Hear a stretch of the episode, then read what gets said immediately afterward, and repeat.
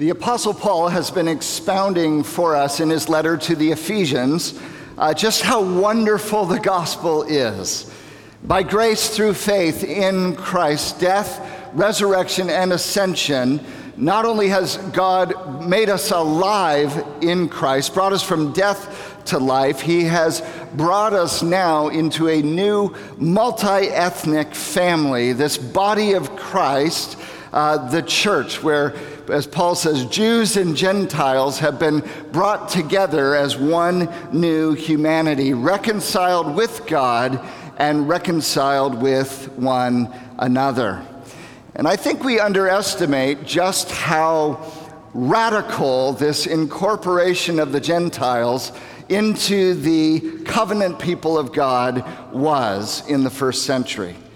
After all, in the Old Testament, in the Old Covenant, the one that God made through Moses with the people of God, the Jews had an exclusive covenant relationship with God. And the only way that Gentiles were able to enter into that covenant relationship was by leaving their Gentileness behind and becoming Jews in order to have access to God, which meant if you were male, you had to be circumcised, everybody had to eat kosher, you had to observe all the religious feasts, the holiness codes, the cleanliness laws. All of that had to be adopted if you were to have access to God. But now in the new covenant that is ours in Jesus Christ through his death, burial, and resurrection on our behalf, all people, Jews and Gentiles alike, have been welcomed into this new family by grace through faith in Christ. The Jews are welcomed in as Jews. The Gentiles are welcomed in as Gentiles. They don't have to get circumcised or eat kosher or observe the feasts or the holiness codes or follow the clean laws. It is all by grace through faith in Christ, and that's it. And for many of the Jewish people, this inclusion of the Gentiles into the covenant people of God was a stumbling block. They just couldn't get over the idea. They couldn't fathom that God would open wide the door to those uncircumcised, unclean, irreligious Gentile pigs. Why would he? In fact, the reason Paul is writing this letter to Ephesus from jail, from a Roman prison, is because the Jews in Jerusalem had accused him of being overly friendly with Gentiles, go figure. And Paul had played his Roman citizenship card to get a fair trial. He'd appealed to Caesar, and now he's in Rome awaiting trial. You can read all about this in Acts chapter 21 and following. But here now in Ephesians chapter 3, Paul wants to tell us it's worth it. It's worth it. All his sufferings for the sake of the gospel, for the good news that all peoples, Jew and Gentile alike, are welcome before God by grace through faith in Christ. All the hardship, all the pain, all the loss, all the imprisonment, he wants to say every bit of it is worthwhile because of the wonder of the gospel. The wonder of the gospel. This gospel story is worth it all. That's what he's going to say. So grab your Bibles. We're going to be in Ephesians chapter 3. We're going to look at the first 13 verses this morning. If you want to use the Pew Bible, you can grab it. You'll find today's reading on page 977. 977, Ephesians 3, verses 1 down to 13. If you'll listen as I read, this is the word of the Lord. For this reason, I, Paul, a prisoner of Christ Jesus, on behalf of you Gentiles, assuming you have heard of the stewardship of God's grace that was given to me for you, how the mystery was made known to me by revelation, as I have written briefly. When you read this, you can perceive my insight into the mystery of Christ, which was not made known to the sons of men in other generations, as it has now been revealed to his holy apostles and prophets by the Spirit. This mystery is that the Gentiles are fellow heirs, members of the same body, partakers of the promise in Christ Jesus through the gospel. Of this gospel I was made a minister according to the gift of God's grace, which was given me by the working of his power. To me, though I am the very least of all the saints, this grace was given to preach to the Gentiles the unsearchable riches of Christ, and to bring to light for everyone what is the plan of the mystery hidden for ages in God, who created all things, so that through the church the manifold wisdom of God might now be made known to the rulers and authorities in the heavenly places. This was according to the eternal purpose that he has realized in Christ Jesus our Lord, in whom we have boldness and access with confidence through our faith in him.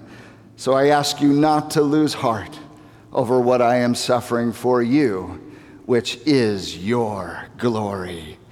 Thanks be to the Lord for the reading of his word. Now you'll notice that verses 2 down to 13 are a bit of a sidebar, or the technical word is an excursus. In Paul's writing, he does this on occasion. He just kind of goes off on what looks like a tangent, but turns out to be absolutely essential. And Paul begins a sentence in verse 1 that he doesn't actually finish until all the way down in verse 14. So he starts in verse 1, "For this reason, I, Paul, a prisoner of Christ Jesus, on behalf of you Gentiles." And then the sentence breaks off, and he doesn't pick it up again until verse 14. If you look down there, we'll look at it next week. He says, "For this reason, I bow my knees before the Father." That's where he's picking the sentence back up. So Paul is headed now toward this magnificent prayer that he wants to pray on behalf of the Ephesian church, and he's praying this from his Roman cell, but then he realizes he's got to make sure the Ephesians understand that his imprisonment, that they need to know why he's in prison, and they need to know that it's absolutely worth it. He has no regrets, which is why Paul adds this little sidebar in verses 2 to 13. You can see that he's coming back to this idea of imprisonment in verse 13 when he says, "So I ask you not to lose heart over what I'm suffering for you, which is your glory." So verse 1 and verse 13 are brackets. They're talking about his Roman imprisonment, his sufferings on behalf of the Gentiles, and then verses 2 down to 12, the meat in the sandwich, if you will, is about the wonder of the gospel that makes all his sufferings worthwhile, okay? And that's the meat of our discussion this morning. We're going to see the Spirit's mysterious revelation, Christ's unsearchable riches, and God's cosmic purpose this morning. So I hope you brought your theology hats. This is going to be rich. This is the big gospel story that you and I get to be a part of. So let's pray and ask the Lord to be our teacher, and we'll jump in. Heavenly Father, would you show us the wonder of the gospel this morning? The wonder of the gospel that makes all the hard things we suffer for the sake of following you worthwhile. Teach us to say yes to all of what the gospel means in and through our lives. We pray this for Jesus' sake. Amen. Amen. So first of all, the Spirit's mysterious revelation. The Spirit's mysterious revelation. Let's read the first three verses here. "For this reason, I, Paul, a prisoner of Christ Jesus, on behalf of you Gentiles, assuming you've heard of the stewardship of God's grace that was given to me for you, how the mystery was made known to me by revelation, as I have written briefly." Just pause there for a moment. You say, "Wait a minute, I thought Paul was a prisoner of Rome."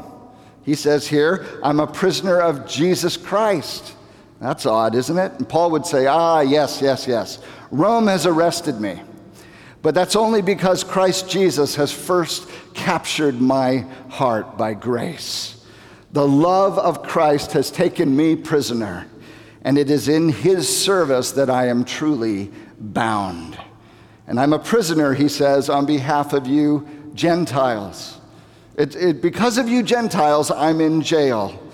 Now that sounds like it might be a guilt trip, right? He doesn't want you to feel that way, so he needs to clarify. That's where the following statements unfold. So here he goes. He goes, I assume you understand what I'm talking about. I'm assuming you've heard. You've heard two things he highlights. Number one, you've heard of the stewardship of God's grace that was given to me for you. The stewardship of God's grace given to me for you. God has entrusted me, Paul says, with the stewardship of grace, a stewardship of grace, a special assignment, a special responsibility, and it is for you, for the Gentiles. Paul says, God gave me a unique burden to carry on behalf of the Gentiles. And he says, the second thing that I'm assuming you've heard is how the mystery was made known to me by revelation, as I've written briefly. Now, we don't have to guess what this mystery is, because he tells us down in verse 6. He defines it for us.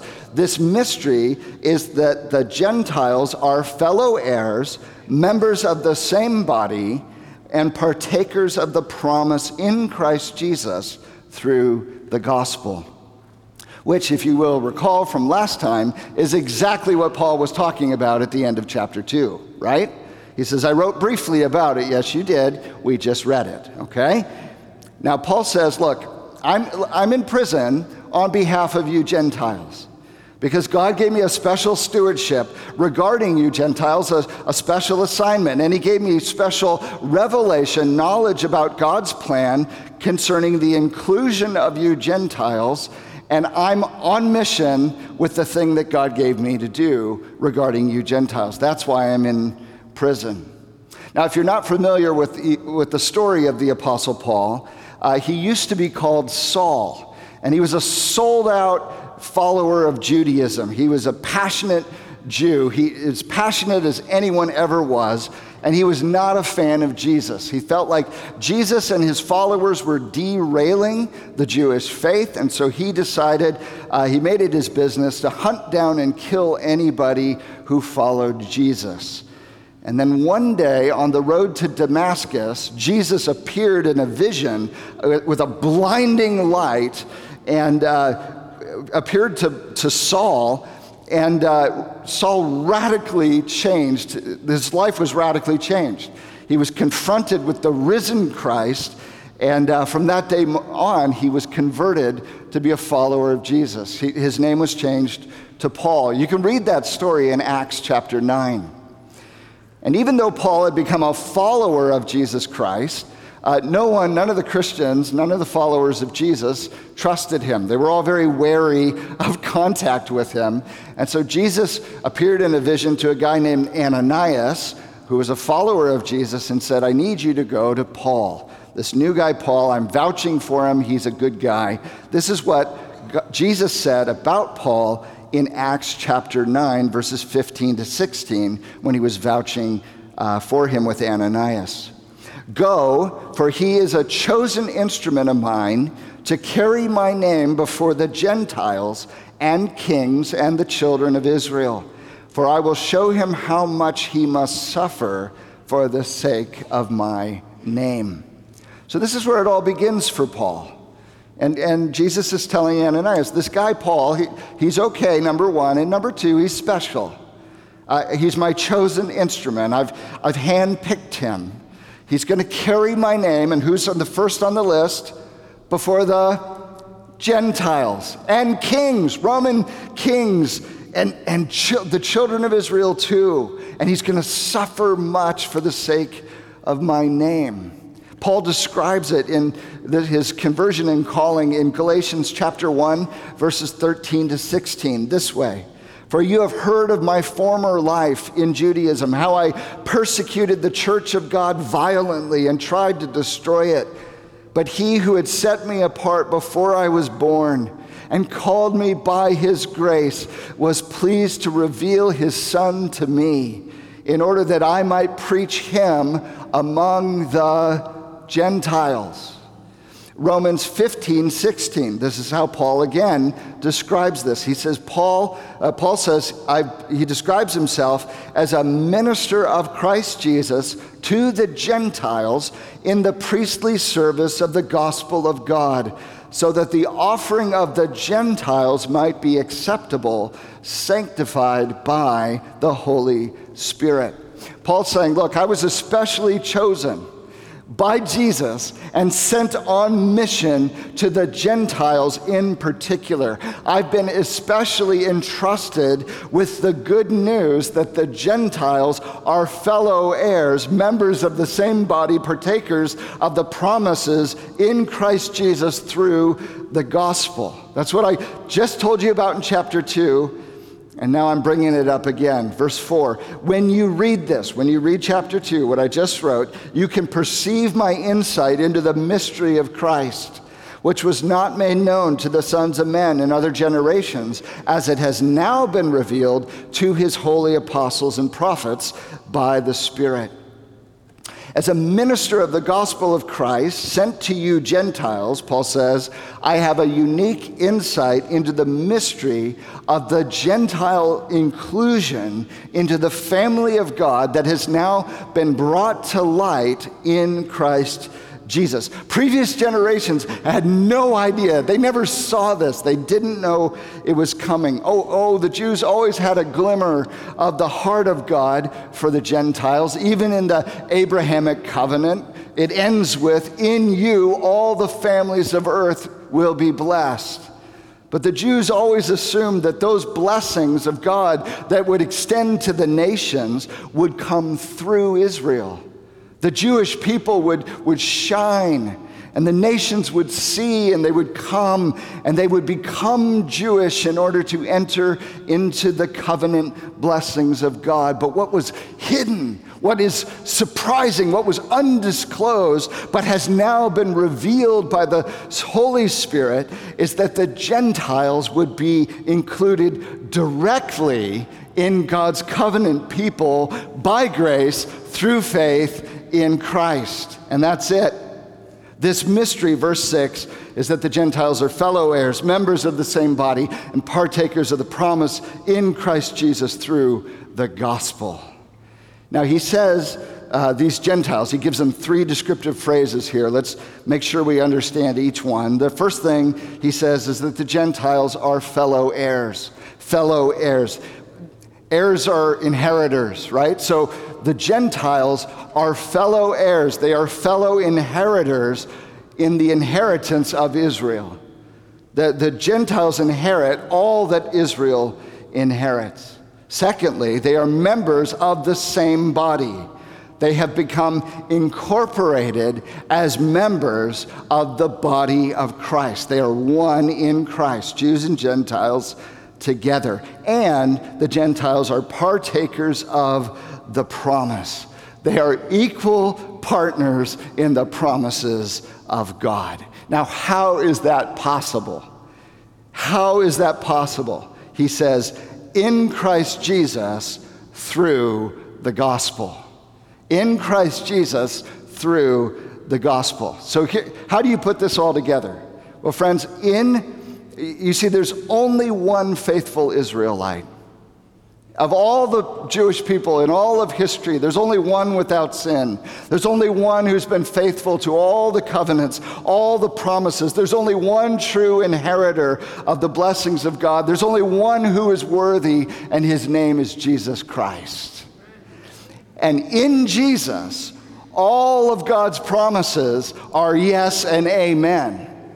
2 Corinthians 1:20, so that all who are united to Christ by grace through faith, Jews and Gentiles alike, are those who share in the inheritance of Jesus. Do you see that? To be connected to Messiah Jesus, the faithful Israelite, the inheritor of all the promises of God, is to be included in all the inheritance that God ever promised his people. Paul puts it this way in Galatians 3, verse 14. In Christ Jesus, the blessing of Abraham comes to the Gentiles, so that we might receive the promised Spirit through faith. Or Romans 15, verses 8 and 9. For Christ became a servant to the circumcised, the Jews, in order to show God's truthfulness, in order to confirm the promises given to the patriarchs. In other words, the Jews still inherit in Messiah all that God ever promised the Jewish people, and that in order that the Gentiles might glorify God for his mercy at being included in the promises that were made to the Jewish people. Or as Paul writes in Colossians 1, verses 25 down to 27, a very similar passage, but was written at almost the same time as Ephesians. He writes this, I became a minister according to the stewardship from God that was given to me for you, to make the word of God fully known, the mystery hidden for ages and generations, but now revealed to his saints. To them, God chose to make known how great among the Gentiles are the riches of the glory of this mystery, which is Christ in you, the hope of glory. And so, friends, do you see? The gospel is God's plot twist. The gospel is God's plot twist. It was the mystery hidden in plain sight down through the ages that one day Jesus Christ would come, the true son of Abraham, and that through him, in him, all the families of earth would be blessed. Jews and Gentiles together as one new family in Christ by grace through faith. What an amazing plot twist. Nobody saw that coming. Nobody. It's brilliant, it's astounding, it's marvelous, it's epic, right? What God has done. This is the Spirit's mysterious revelation given to Paul. Now, let's look at Christ's unsearchable riches. Christ's unsearchable riches, verse 7. Of this gospel I was made a minister according to the gift of God's grace, which was given me by the working of his power. To me, though I am the very least of all the saints, this grace was given to preach to the Gentiles the unsearchable riches of Christ and to bring to light for everyone what is the plan of the mystery hidden for ages in God who created all things. Paul says, look, Jesus met me on the Damascus road. He radically changed my life. And in that moment, he made me a minister of the gospel. He gave me his grace and his power that would work in and through my life. Me of all people. Can you believe it? Though I'm the very least of all the saints. In 1 Timothy 1:15, he calls himself the chief of all sinners. Why does Paul self-deprecate like this? Why does he say these things? I think for two reasons. One, it's because he never got over God's grace in his life. He never got over the fact that God would take somebody with his past and give him this grace of being used to proclaim the gospel to the Gentiles. He'd been a terrorist hunting down God's people, spitting in the face of Jesus, and now he's been entrusted with the gospel to the ends of the earth. Are you kidding me? I don't think he ever got over that. The second reason I think he brings it up is to remind us that God can use anybody to bring his gospel of grace to the ends of the earth. He can use you and me. If he can use Paul, he can use you. No matter what you've done, no matter who you've become, no matter what's been done to you, our God can use you by grace to make his glory known to the nations. There's always hope. Paul says, to me, this grace was given to preach to the Gentiles the unsearchable riches of Christ. He goes, I can't believe it. I get to proclaim the infinite glories of what God has done in Jesus Christ for the Gentiles. This is what I get to do. I get to proclaim this with my life. In Christ, the Gentiles, you Gentiles, listen, you're chosen. You're called, you're beloved, you're redeemed, you're rescued, you're saved, you've been raised with Christ, you're seated with Christ, you're exalted with Christ, you've been sealed by the Spirit and filled with His power, and you've been empowered for life. You are heirs, you are a bride, you are God's inheritance. I get to share that good news with everybody, Jews and Gentiles, the nations, the peoples, everywhere, to bring to light for everyone what is the plan of the mystery of God that was kept hidden for ages, the God who created everything. What God planned in secret before the dawn of time, what He kept hidden until just the right moment, when Jesus Christ appeared and God brought all the loose ends of history together and tied them up in a bow in Jesus Christ, the greatest aha moment in all of human history. I get to preach that message. It's what the French call the dénouement of a story or a film, the part of the story when all the loose ends are tied together, when the plot finally turns and makes sense and everything comes to resolution. And friends, God's gospel, the gospel is God's dénouement. Do you see that? The gospel is God's denouement. All the mystery, all the questions, all the loose ends come together in perfect resolution as Jesus Christ takes center stage and the good news is proclaimed to the nations. Finally, it all makes sense. The seed of Abraham who would crush the serpent's head.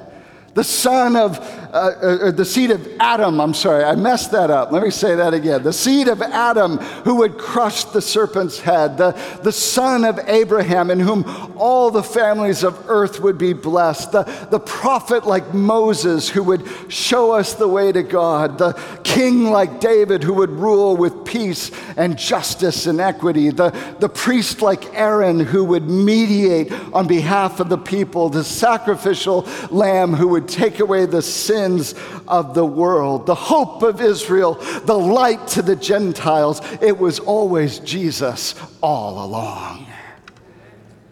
The gospel, friends, is God's denouement. It is His capstone, His magnum opus, His crowning achievement. And it is all in keeping with His cosmic purpose, His cosmic purpose. We've seen the Spirit's mysterious revelation, Christ's unsearchable riches, and now God's cosmic purpose. Verse 10, so that through the church the manifold wisdom of God might now be made known to the rulers and authorities in the heavenly places. There's a cascade of revelation going on in this passage. First, the Spirit reveals to Paul the good news of the gospel, that the Gentiles are included in the covenant promises of God. Then Paul reveals that good news to the Ephesian church. He preaches the unsearchable riches of Christ, and Jews and Gentiles respond, and you start having the church, this new family of God. And now through the church, God is revealing, making known His manifold wisdom to whom? To, Paul says, the rulers and authorities in the heavenly places. Now, who on earth are these guys? Who are these folks? Well, fortunately, Paul tells us, if you keep reading in Ephesians, he tells us in Ephesians chapter 6, verse 12, where he says, we do not wrestle against flesh and blood, that would be humans, right? But against the rulers, against the authorities, against the cosmic powers over this present darkness, against the spiritual forces of evil in the heavenly places. So you get all these three key phrases: rulers, authorities, heavenly places. They're all co-located here.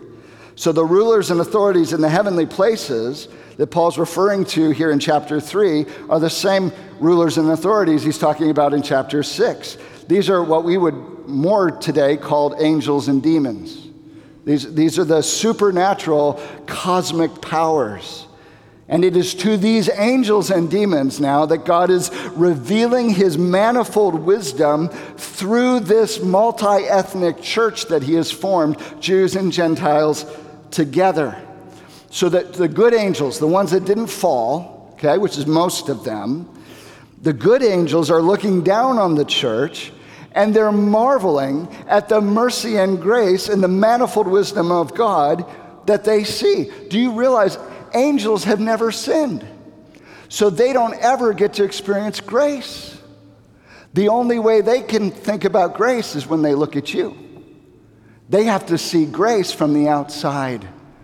So the angels are looking at your life, this body of Christ, this church. The angels are looking and going, wow.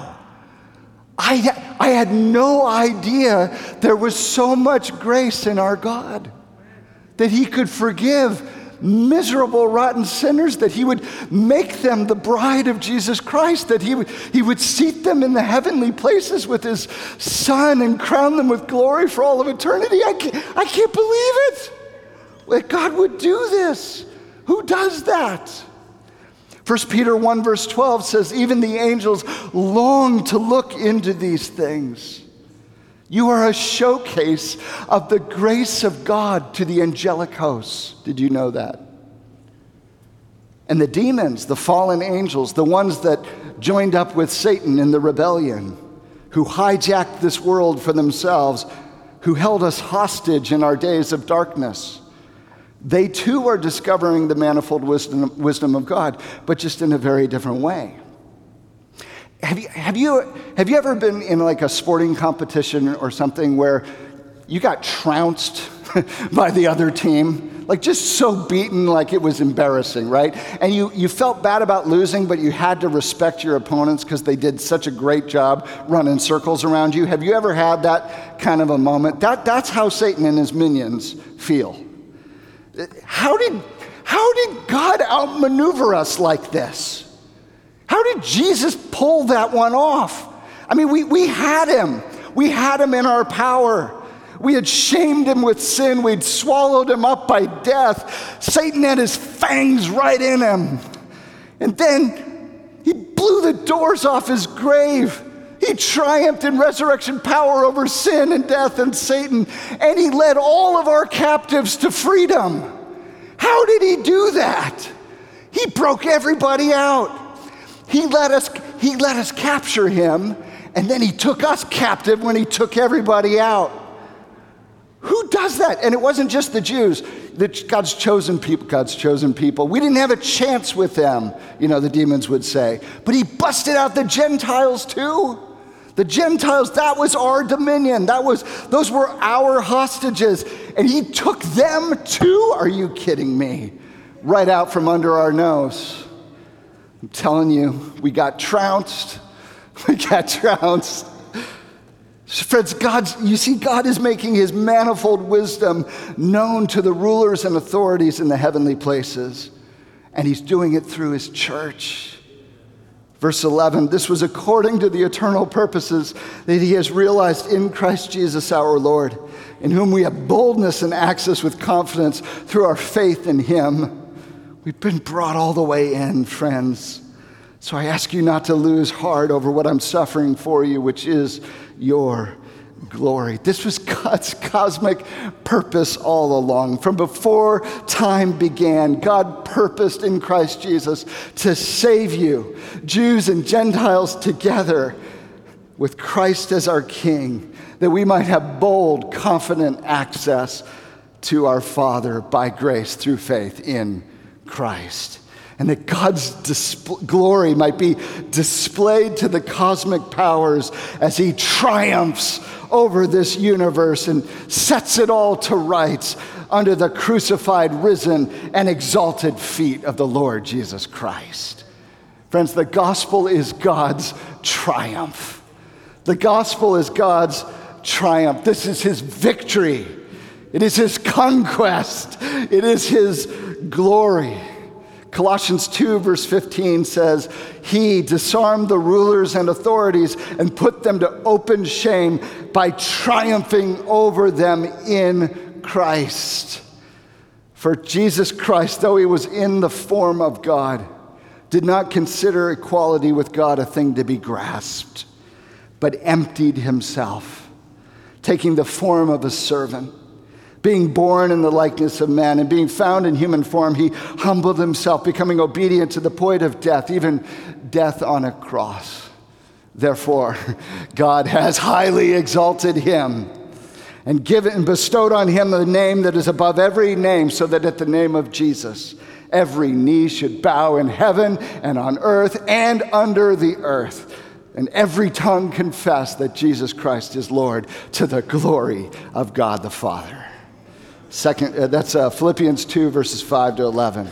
Friends, this gospel, this plot twist, this dénouement, this triumph, it's worth it all. Paul says it's worth it all. It's worth prison. It's worth suffering. It's worth sacrifice. Paul says, I will gladly sit here in prison for the sake of the gospel of Jesus Christ, because it's God's glory and it's your glory too. Now, here's what's amazing. This passage reads like a giant crescendo, doesn't it? It ends with cosmic triumph of God before the heavenly hosts, right? Where does it begin? Where does it start, this domino effect, this cascade? It starts with the Spirit revealing the gospel to the very least of the saints. That's where it starts. God's cosmic triumph through the very least of the saints. Friends, God took an ordinary sinner, saved by his grace, gave him the message of the gospel to proclaim it to the nations for the building of his church, so that all the angels and demons couldn't look away for the glory of God. Isn't that amazing? God uses ordinary sinners saved by grace to narrate his cosmic triumph to the universe. That's an amazing story. And friends, we are enacting God's wondrous gospel story. Do you realize that? We are enacting God's wondrous gospel story. You've been invited into the greatest story this world has ever known. You get to be a part of the greatest news on planet Earth or in the cosmos. The gospel that gives you life as it sweeps you off your feet by grace through faith in Christ. This gospel that becomes your life and makes you alive by the power of the Spirit as you walk with him. This gospel that is shining through you, that the angels are looking in on and going, wow, this gospel that you've been entrusted with to bring hope to the ends of the earth, to the nations, when you get to say to them, if you will admit you are a sinner and believe that Jesus has done everything to make you right with God and commit your life to him, death and sin and destruction and separation from God does not need to be the end of your story. There can be glory and life forevermore in Jesus Christ if you will just say yes to him. Friends, we are enacting the greatest story the cosmos has ever known. This is an amazing privilege. You're an ordinary sinner. You're an ordinary sinner saved by grace. You're a child of the King, crowned with glory, and you've been entrusted with the good news of the gospel that will change the world. What greater story could you ever want? What greater story could you ever want? And here's the thing. We all go out and try to write our own story. We've got graduates today, and they're dreaming about writing their own story. Let me tell you, there's no better story than the good news of Jesus Christ. Do you realize how shabby your story looks compared to this? Look at my GPA. Look at my reference letters. Look at my resume. Look at my professional accomplishments. Look at my bank account and my 401k and my vacation home and my long retirement. Look. That's a terrible story compared to the cosmic redemption of the universe. And you get to be a part of this. Won't you embrace this story as your very own? Won't you embody this story all of your days? Won't you extend this story to a world that needs to hear it? Friends, God wrote himself into your story so that you might be written into his story forever. It's amazing. This gospel story, it's worth it all. Whatever it costs, even if it puts you in prison, it is worth it, because the gospel is God's wondrous story. Amen? Amen. Amen. Let's pray.